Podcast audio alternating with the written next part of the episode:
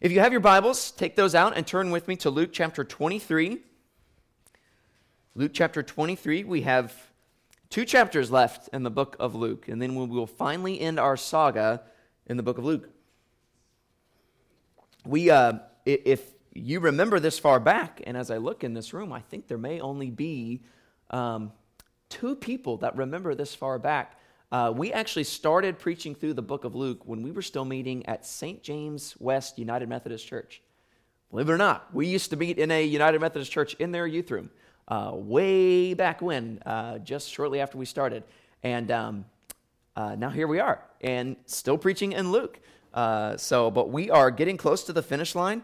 Um, and what's what's we're at a point now where, as we get closer to the finish line, uh, we get closer to the climax of the story. We also are kind of making our way through the hard parts of the story, through the sad parts of the story, through the parts of the story that are frankly hard for us to hear, hard for us to read. But the title of my sermon for today is Don't Follow Your Heart. My advice that I am presenting to you today in the title of my sermon runs directly contrary to what the world would tell you. For don't follow your heart is probably the most cliche of all cliches that you could possibly hear and hear it all the time. In fact, I think it's such a common turn of phrase that you probably hear it on a somewhat regular basis and don't even notice that you're hearing it. It doesn't even stand out to you. It's kind of one of those like motivational lines that it has been used so much that it almost means nothing anymore. But I would argue, I would pose that uh, that following your heart is indeed bad advice, but it's advice that the world gives. I'm going to read for you just, just a few quotes of very well known, prominent people. This is a quote from Steve Jobs. He says, Your time is limited, so don't waste it living someone else's life. Don't be trapped by dogma which is living in, in with the results of other people's thinking. Don't let the noise of others' opinions drown out your inner voice. And most important, have the courage to follow your heart. Steve Jobs. Brian Stetzer, also quoted, says, If you listen to everybody's opinions, I mean, I always say I'd be digging a ditch on the side of the road now if I had listened to what everybody told me what to do. You know, you have to follow your heart. You have to, says Brian Stetzer. We see another quote by a very well known person. He says, Make sure that you always follow your heart and your gut, and let yourself be who you want to be and who you know you are. And don't let anyone steal your joy. This is Jonathan Groff. If you are unfamiliar, that was a quote from Kristoff in Frozen. So if you can't believe Kristoff in Frozen, who can you believe? Follow your heart, he says. Finally, I have one more quote, and this is another quote from Steve Jobs. And I am quoting Steve Jobs again because of specifically what he says in this quote, which I find to be really, really sad, frankly. Steve Jobs says this Remembering that you are going to die is the best way I know to avoid the trap of thinking you have something to lose. You are already naked. There is no reason not to follow your heart. This is possibly the worst and most dangerous advice that you could possibly receive from anyone. Steve Jobs saying that remembering that you are going to die is the best way possible that he knows of to avoid the trap, he says, of thinking you have something to lose. Well, the saddest part of this statement is that he doesn't even consider the fact that he has a soul that can be lost. But this is the world, right? The world says, follow your heart. This is common advice in the world, but frankly, it's not advice that's limited to the world.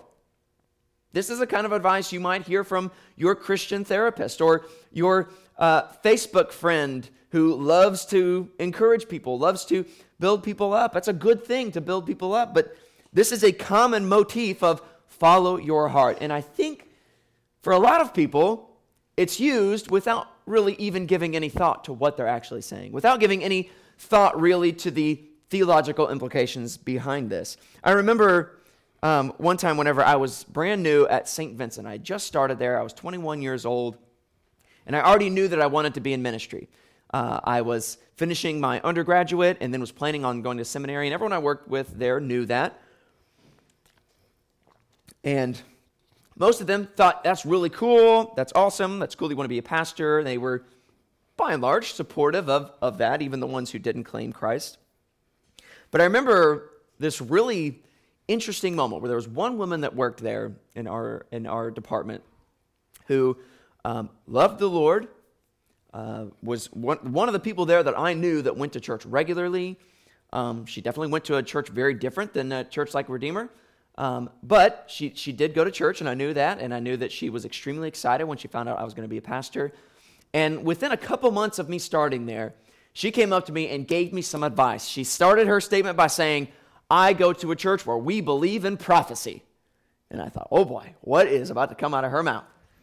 She says, I go to church where we believe in prophecy, where we believe that we can receive a word from the Lord and that it's my job to pass that word from the Lord along to you. And God told me that you just need to follow your heart. Follow your heart and you will be happy. You will be successful. Things will go great for you. This was what she told me. And I frankly didn't know how to respond other than thank you. Thank you very much. That's that's great. I appreciate that. But it was even though it was well intended, I think this woman is super awesome. Uh, I think she, I loved working with her, worked with her for a few more years after that. Um, but this was bad advice. It's bad advice to give someone to tell them to follow their heart, at least without a pile of disclaimers. Because you all probably, maybe not all of you, but I know some of you are already thinking of the verse that I'm about to quote to you. This is a verse from Jeremiah chapter 19, 17, verse 9 where the prophet Jeremiah says, The heart is deceitful above all things and desperately sick. Who can understand it? Why on earth would you want to follow this? The heart that is deceitful above all things and desperately sick. Who can understand it? Following your heart is frankly bad advice. That is my that is my mission today is to encourage you of this and hopefully, I can give you some understandings of exactly what I mean when I say this and some examples of this. But this is my main idea today. My main idea is that the heart of man leads him to wickedness and guilt. But in Christ, there is life and freedom. There is a better and right alternative to following your heart, and it is found in no other place but Christ Jesus. And we will see that today. In our text today, we're going to see three examples of where our hearts will lead us if we choose to follow our heart. We will see the example from Herod. We will see an example from Pilate. We will see an example from the crowd of people that are there. But then ultimately, we will see what the correct course of action is and what it should be for those who desire to live godly lives. But let's start with point number one Jesus exposes the heart of Herod. Let me first of all, I need to read our text. We're going to start by reading our entire text and then jumping into point number one. we're going to start in verse 1 of chapter 23 of Luke. Then the whole company of them arose and brought him before Pilate. And they began to accuse him, saying, We found this man misleading our nation and forbidding us to give tribute to Caesar, and saying that he himself is Christ, a king. And Pilate asked him, are you the king of the Jews? And he answered him, You have said so. Then Pilate said to the chief priests and the crowds, I find no guilt in this man. But they were urgent, saying, He stirs up the people, teaching throughout all Judea, from Galilee even to this place. When Pilate heard this, he asked whether the man was a Galilean. And when he learned that he belonged to Herod's jurisdiction, he sent him over to Herod, who was himself in Jerusalem at that time. When Herod saw Jesus, he was very glad for he had long desired to see him because he had heard about him. He was hoping to see some sign done by him. So he questioned him at some length, but he made no answer. The chief priests and the scribes stood by, vehemently accusing him, and Herod, with his soldiers, treated him with contempt and mocked him. Then, arraying him in splendid clothing, he sent him back to Pilate, and Herod and Pilate became friends with each other that very day. For before this, they had been in enmity with each other. Pilate then called together the chief priests and the rulers of, and the people and said to them, You brought me this man as one who was misleading the people. And after examining him before you, behold, I do not find this man guilty of any of your charges of him. Neither did Herod, for he sent him back to us. Look, nothing deserving death has been done by him. I will therefore punish and release him. Verse 18. But they all cried out together, Away with this man, and release to us Barabbas a man who had been thrown into prison for an insurrection started in the city and for murder. Pilate addressed them once more, desiring to release Jesus, but they kept shouting, Crucify, crucify him. A third time he said to them, Why? What evil has he done? I have found in him no guilt deserving death. I will therefore punish and release him. But they were urgent, demanding with loud cries that he should be crucified and their voices prevailed. So Pilate decided that the demand should be granted. He released the man who had been thrown into prison for insurrection and murder, for whom they had asked, but he delivered Jesus over to their will. This is the word of God. Let's pray. Lord God, as we look into this sad and unjust and wicked scene, Lord, I pray that you would open our eyes to see what your word has us to see. I pray that you would open our ears to hear what you would have us to hear today. I pray that you would guide me as I seek to teach your word faithfully, and pray that your word ultimately would prevail over all things and over all voices, including my own. And we pray this in Jesus' name. Amen. So, point number one of our text, as I said, is that Jesus exposes the heart of Herod. Herod, as we know, was a extremely, extremely wicked man. He was a man that was set up by the Roman government as a sort of puppet leader, as one who they could kind of control as he controlled the Jewish people. He was one that was put in place, but really one that was put in place simply as a show, simply as a puppet of the Roman government. And they could not have picked a more wicked or terrible individual, as we see from his life. If you know from the story that Herod, this man named Herod Antipas, had already, in fact, murdered John the Baptist. And the story behind why he murdered John the Baptist demonstrates his wickedness. John the Baptist was coming to Herod and, and was making him really angry. Why? Not because he was trampling on his flowers, not because he was interrupting his quiet time, but because John the Baptist was confronting Herod, saying, It is not lawful for you to be sleeping with your brother's wife. This was common. This was like the, the most wicked of wicked things that you could do. And John was here exposing to Herod, hey, you are being wicked. You are doing something that is evil, that is sinful. You should not be doing this. And Herod, uh, wanting to kill him, but yet kind of fearing the Lord, fearing the people, didn't kill him, but locked him up, treated him with disdain, left him in prison.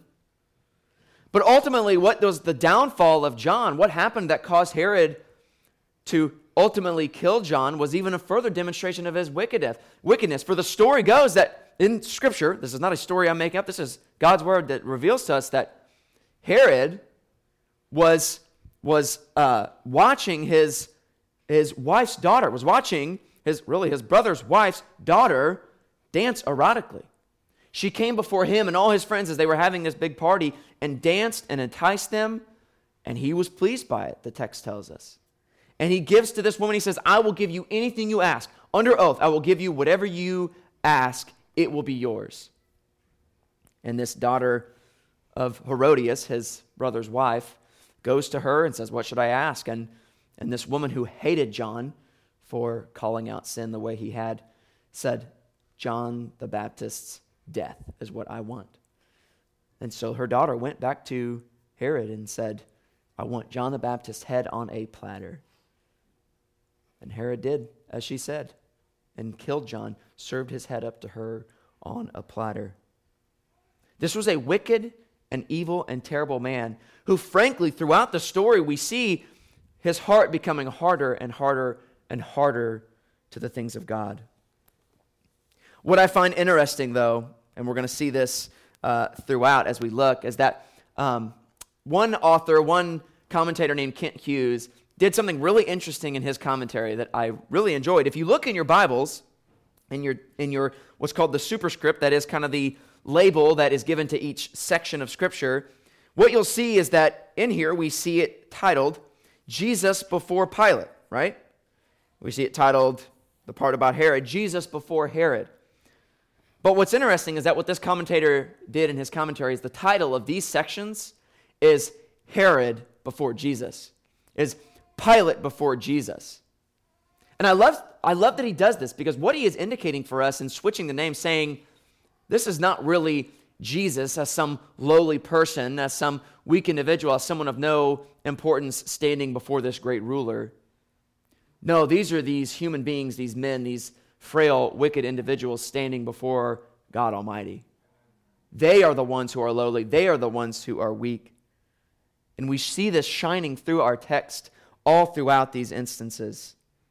But here we see uh, Herod before Jesus as, as Herod has false motivations for even wanting to see Jesus. You might think from the text when it says Herod was glad.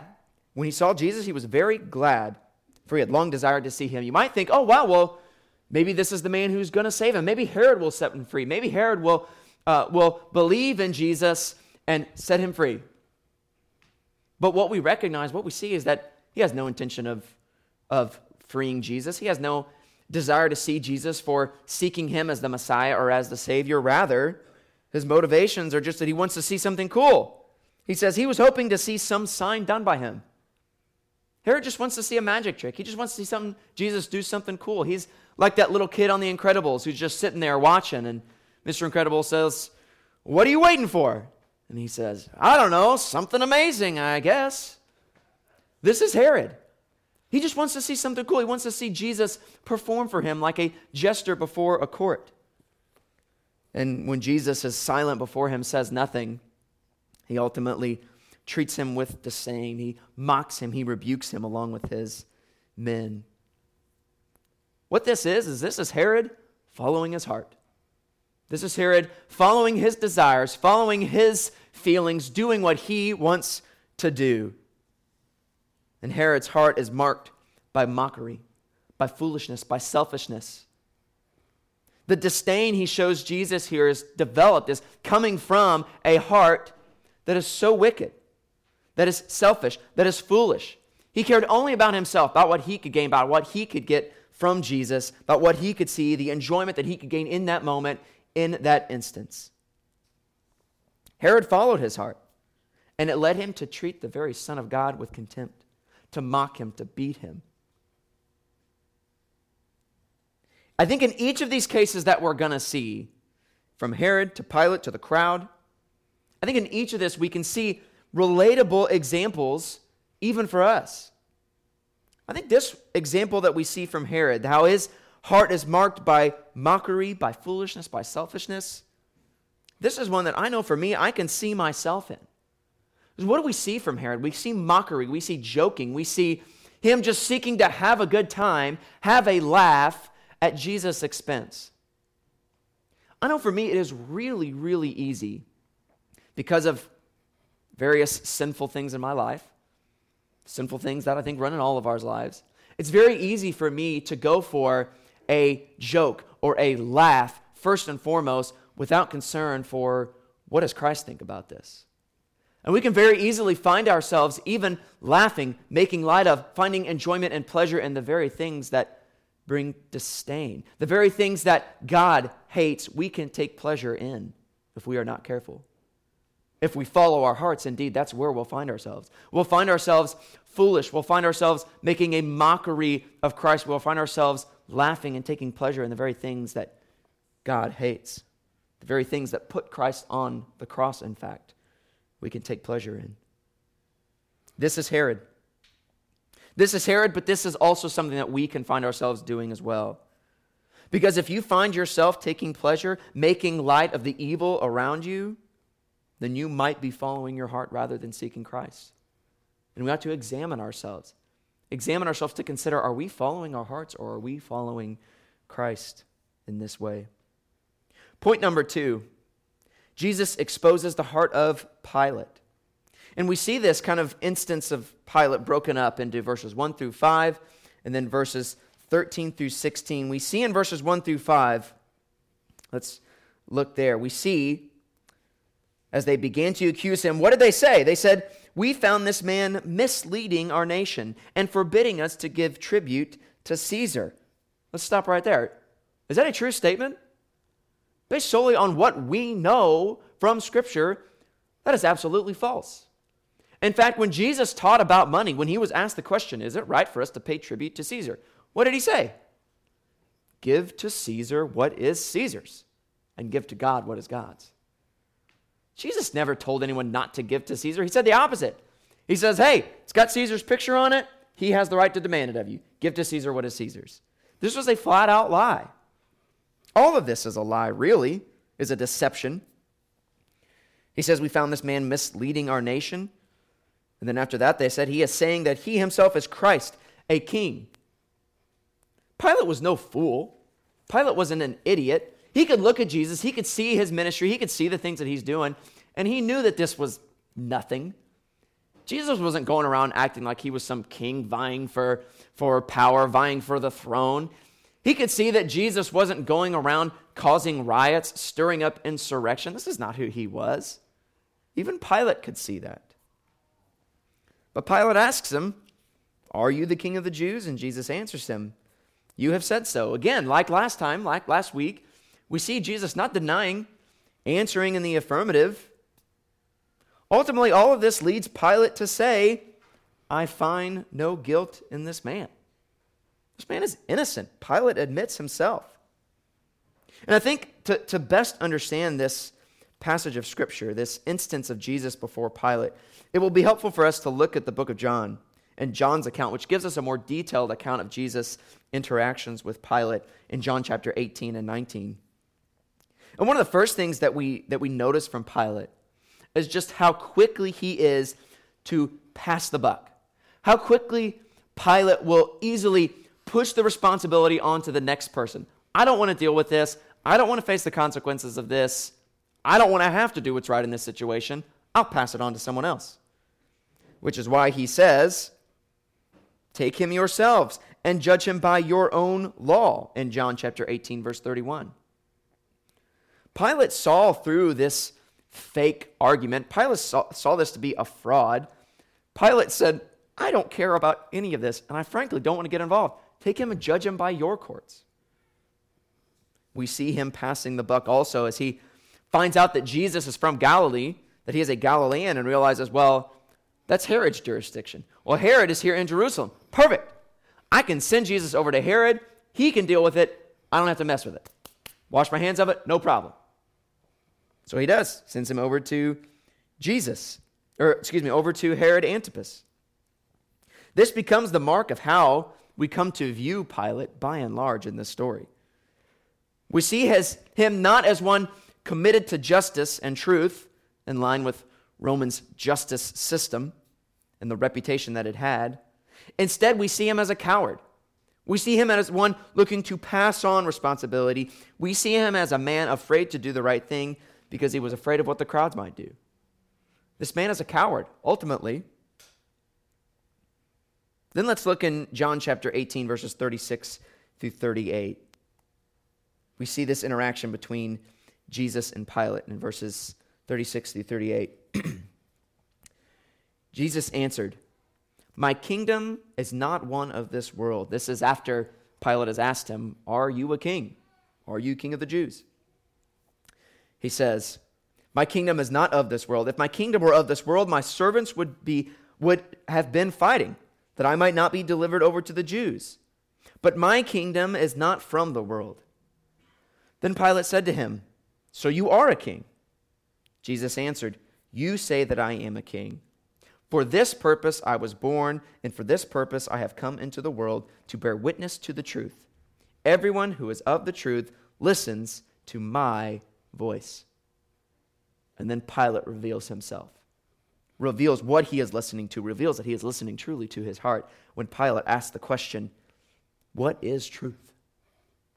Pilate said to Jesus, What is truth?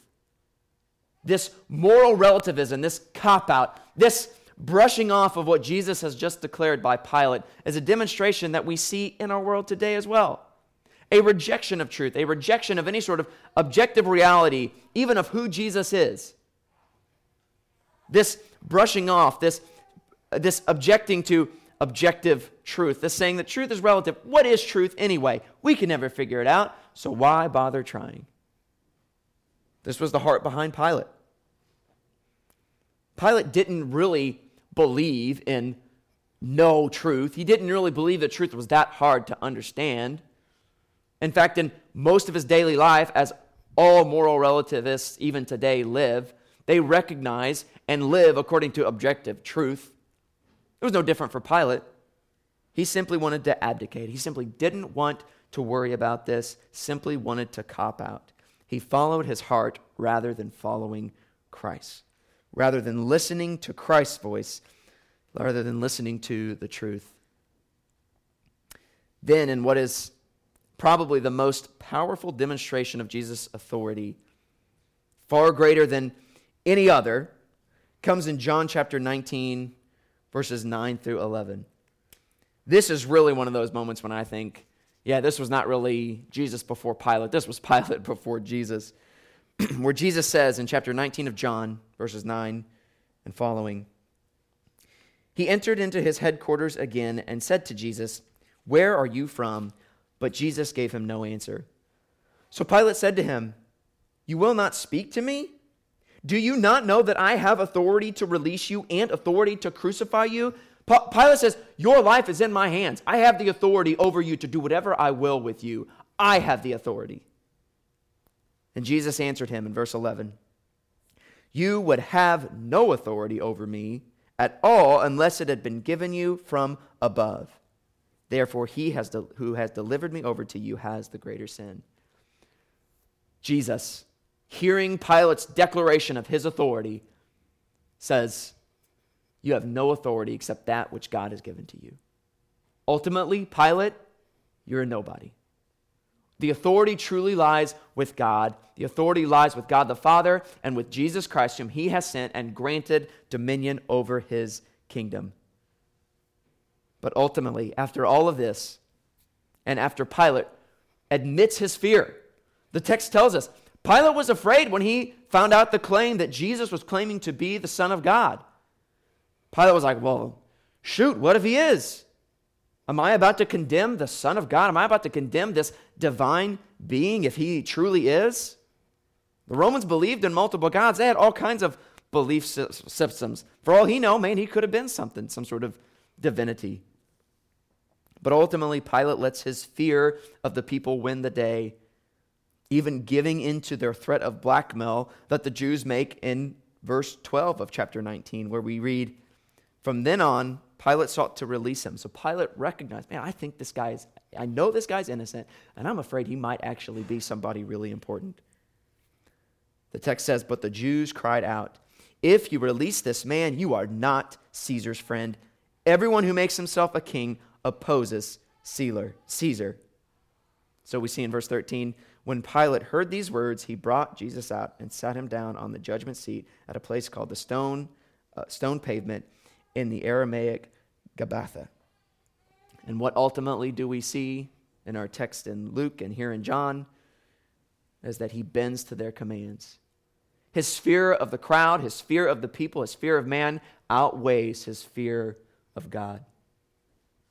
Pilate's heart, which he was fully following in these instances, is marked by abdication, by cowardice, and by fear.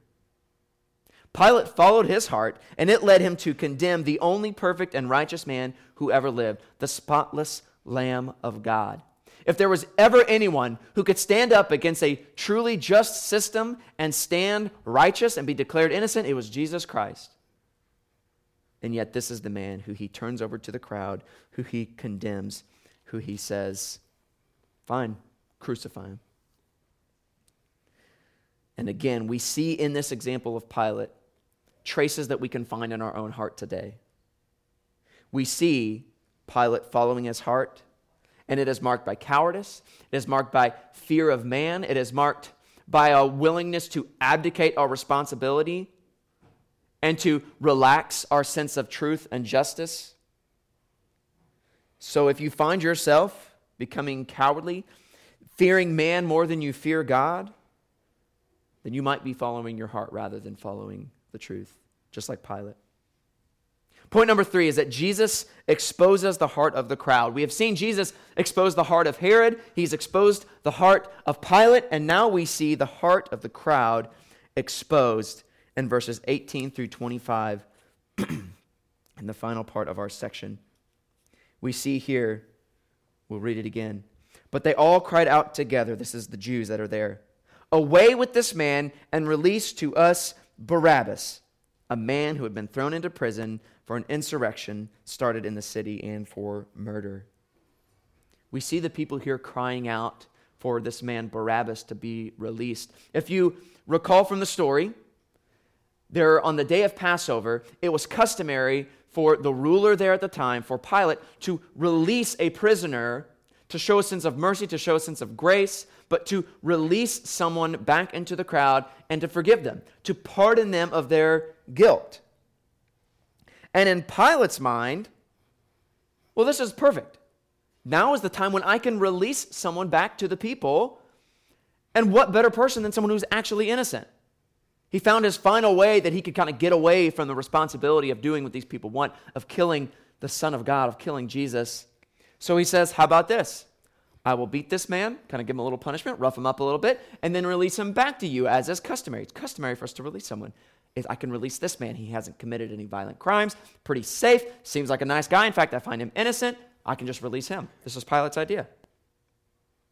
But what we see is that the crowd absolutely rejects this idea. The crowd in this story is perhaps perhaps present to us the most sad and depressing picture of all. Because of all three of these, all three of these people, whether it be Herod or Pilate or the crowds, these people, this crowd, was made up of God's people. These were Jews. These were Israelites. These were, these were God's chosen people. And here they are now, following their hearts and rejecting their Savior, the Messiah that the Lord God Yahweh had promised so long ago that he would send. They were now standing with hardened hearts, rejecting their own Savior. With all the information they had, with the law, with the Old Testament, with the prophets, they now stand condemning Jesus, their Messiah. Perhaps what could be considered the high mark of Israel's history would be the instance in Exodus. The story where Jesus delivers his people who are in bondage to the Pharaoh, who are in bondage in Egypt, being treated poorly, being, being slaves to the Egyptian people, and God delivers them. He does so by means of, of the Passover, where the, there's all those plagues, and the final plague is the, the angel of death passes over all of the Israelites, all those who put the blood of the lamb on their doorpost, but everyone who was not marked by the blood of the lamb, their firstborn died. And then God leads them out, parts the Red Sea for them, leads them into the promised land. This is the high watermark in the history of the people of Israel. And, and the greatest God, demonstration of God's promise keeping care for his people is seen in this story. And yet, what we see, which I find so fascinating, is we see a sort of reversal of roles now, where the people of God are falling more in line with the behaviors of the Egyptian Pharaoh in that day. For what does the Bible say? What does the book of Exodus say that Pharaoh did when he refused to let the people go? The text says that time after time, what did Pharaoh do? He hardened his heart. Pharaoh's refusal to let the people of God, ho, God, God go was Pharaoh following his heart, following his hard, dead, cruel heart to put them in bondage and to seek to keep them there no matter what. Even after all those plagues, even after all that he had seen, all the suffering, his heart was still hardened, but he kept following it anyway. Again, the book of John records some of the most piercing and convicting words uttered by this crowd of Jews. In verse 15 of chapter 19, we see these words, and these are some of the most sad words. Verse 15 says, They cried out, Away with him, away with him, crucify him. And Pilate said to them, Shall I crucify your king? The chief priest answered, We have no king but Caesar. So he delivered him over to be crucified. What a sad, sad display this is. where out of the hardness of his heart, this high priest speaking for the people says, We have no king but Caesar. We see here the ultimate and final rejection of their Messiah by the people of Israel, to the point that they would rather yield their loyalty over to this pagan, idolatrous, harsh ruler of the Roman government, yielding to Caesar, rather than to yield their loyalty, rather than submit to Jesus and accept his authority. The crowd's heart here, the Jewish crowd's heart, is marked by hatred, by hardness, by aggression, and by ignorance. And again, even we as Christians can recognize the symptoms of this in our own heart and in our own life. And at this point specifically, I would, I would speak specifically to men. And I can say this because I know this in my own heart, in my own life. I think there is a tendency for men to view certain qualities as good in any regard and to any degree because we see just maybe a hint of them in Scripture. See, for men, I think we, we sometimes value traits like aggression, value traits like anger. The idea of being hot headed for a man is somewhat accepted even within the church. Harshness is accepted by men and, and to a certain extent regarded as manliness, right? Even if we maybe wouldn't say, oh, these are good and godly qualities, we sometimes laugh at them. We sometimes enjoy them. We sometimes say, yep, sometimes you've just got to be that way as a man. And mind you, this is not me saying that men should be wimps. This is not me saying that men should be effeminate or that men should be sissies or pushovers. In fact, I would stand here and boldly proclaim to you, as men, there are times when you need to be firm, when you need to be hard, when you need to have a certain amount of aggression. But we need to be careful that these qualities of aggression, of being hard, of being fierce, of being firm, are not qualities that are regarded above what they ought to be. That they are qualities that are rooted in the parameters prescribed in Scripture, not in what our heart determines. Because here's the problem for, for men, it is really easy us to follow our hearts in this way.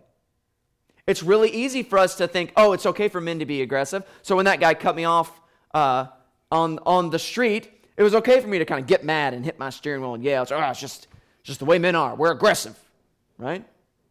That's still sin. Why is it that you got angry? You got angry because you felt entitled to a specific place in the lane and you were denied that. You felt like you were wronged by this other person who you will never know or never meet, and therefore you're angry. I think sometimes we think as men, the, this follow your heart mentality doesn't apply to us. This is an effeminate thing. Women really like these kind of statements. Oh, just follow your heart. That's a girl thing. You'd see it in like, you know, the women's sections at clothing stores or on Pinterest or something like that. Uh, but it's not really a manly thing. Men know better than to follow their hearts. I would argue that when you as a man find yourself getting angry in an ungodly way, when you find yourself as a man being harsh with your family, when you find yourself as a man never being kind, never being gentle, never being uh, kind and compassionate with your family and with those around you, or even with complete strangers, it's because you're following your heart rather than following the Lord. If you find yourself becoming hard, merciless, harsh, then you might be following your heart rather than following God's word. And we need to call this out where we find it.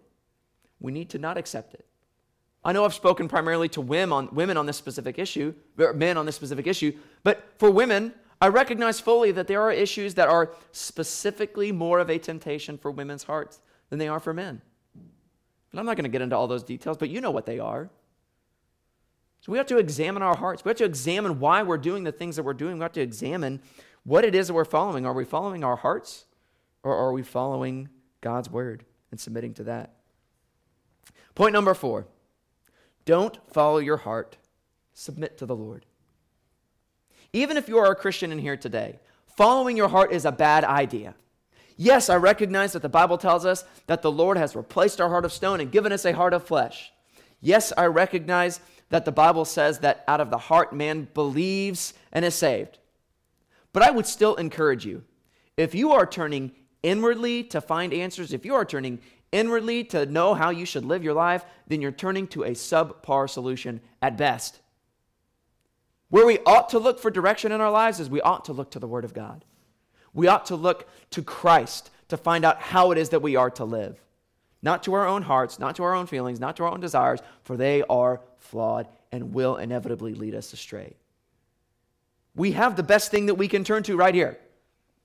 The Word of God has given us everything we need pertaining to life and godliness. And I recognize that there are many times the reason we turn to our heart instead of to Scripture is because we frankly don't know Scripture the way we ought. We don't read God's Word the way we ought. And again, let us remedy that. Let us correct that. But I want you to think about the most common reasons that someone would tell you to follow your heart. Follow your heart so that you might have joy. Well, that's a lie. While it may be true that following our hearts may bring us pleasure for the moment, may bring us some sense of temporary satisfaction or happiness, true and lasting joy comes not from anything in ourselves, not from anything in this world, but from Christ. And that's the only joy that lasts. The world says, follow your heart and you will have your best life. Again, this is a deception of Satan. The best life that we could possibly live is one that is set on not just this life only, but on life eternal. If your best life ends when you die, that is not a good life. Your best life is found only when your life is eternal in Jesus Christ. 1 John chapter 1 verse 1 through 4 enlightens us here. In the opening passages of 1 John, John says this That which was from the beginning, which we have heard, which we have seen with our eyes, which we look upon and have touched with our hands concerning the word of life. This, the life, was made manifest, and we have seen it, and testify to it, and proclaim to you the eternal life which was with the Father and was made manifest to us. That which we have seen and we have heard, we pro- pro- proclaim to you also, so that you too may have fellowship with us. And indeed, our fellowship is with the Father and with his Son, Jesus Christ. And we are writing these things so that your joy may be complete. Completeness of joy, fullness of joy, life eternal, the word of life comes not from anything in us, not from anything in this world, but it comes from Christ and through Christ. And what's interesting as you read through the book of John, do we find a bunch of uh, lollipops and rainbows? No, in fact, some of the words of, of 1 John are very hard.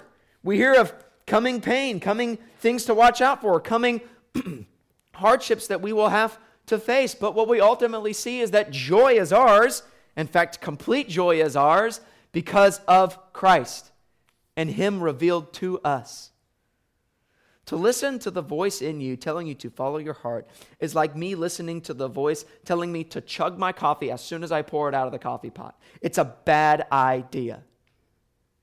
I'm going to chug that coffee and it's going to burn my mouth, and then I'm not going to enjoy anything for the rest of the day, maybe the next two days.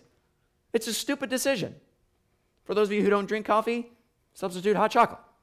As soon as you get your hot chocolate from Starbucks and you're $10 shorter, you chug that thing right away Instant regret. You might think it's a good idea. That inner voice is telling you, man, it's so good, just chug it. You're going to do it and you're going to regret it. The same is true if we follow our hearts. The reality is that strip clubs, prisons, places of debauchery and wickedness, they are filled with those people who follow their heart. People who are letting no one else tell them what to do, no dogma hold them back. I do what suits me. And their end is not one of lasting joy, is not one of a happy life. Even though it might seem like it in the moment, even though it might seem like it when you see the people on TV doing the things that are wicked, doing the things that are wrong, and finding joy and are happy and they're smiling and they're giggling. But ultimately, that does not lead to lasting joy. Instead, it leads to eternal conscious torment unless you repent of your sin and turn to Christ. Not only are strip clubs, prisons filled with people who followed their heart, but ultimately hell will be filled with people who followed their heart. Heaven, on the other hand, will be filled with those who followed Christ instead of following their heart. And here's where we get to the part that I really, really want us to see. Because frankly, you might be sitting there asking the question how do I follow my heart instead of Christ? Or how do I follow Christ instead of my heart? I feel like I'm bound to follow my heart. I feel like I have no other choice. And the answer is that apart from Christ, you don't. Apart from Christ, no one can do anything other than follow their heart, that thing which is wicked, which is guilty, which is deceitful, But ultimately, in Christ Jesus, we are enlightened. We are given the ability to do more than just follow our sinful desires. In fact, we are given new desires. We are given desires to follow, to seek after Christ, and we are given God's word, and we're given the ability to understand it and to follow it. But here's the, the main thing that I want us to see. Because I would be remiss if I didn't point out what I believe to be the most beautiful picture of the gospel in this story. And that is the example given us in Barabbas. Why was this guy Barabbas even in the story? What on earth is he doing here? What does he add to the story of Jesus going to the cross? In fact, he doesn't even isn't even quoted as saying anything. It's just this guy, Barabbas, who all we know about him, insurrectionist and a murderer. Why is he even in the story? Well, I would argue that Barabbas is in the story because Barabbas gives us a picture of what it really is that happens to believers who are in Christ Jesus. Because what happens to Barabbas? He's set free. Was Barabbas innocent or was Barabbas guilty? He was guilty. In fact, Barabbas was guilty of the very crimes that Jesus was being accused of. He was an insurrectionist. This is what the Jews were levying against Christ. He's going to cause riots, he's going to try and overthrow you. He's an insurrectionist. Barabbas is an actual insurrectionist. And then to top it on top it all off, he is a murderer on top of that. This is a truly wicked, terrible man. And so when Pilate presents him to say, I will release him, or I will release Jesus or Barabbas, they can choose. And the people ultimately choose Barabbas. And Christ, who was innocent, is the one who is punished, the one who is condemned. Barabbas, who actually deserved the cross, was pardoned was set free. Not because he had actually paid the price, not because he was actually guilt free, but he was declared innocent. He was declared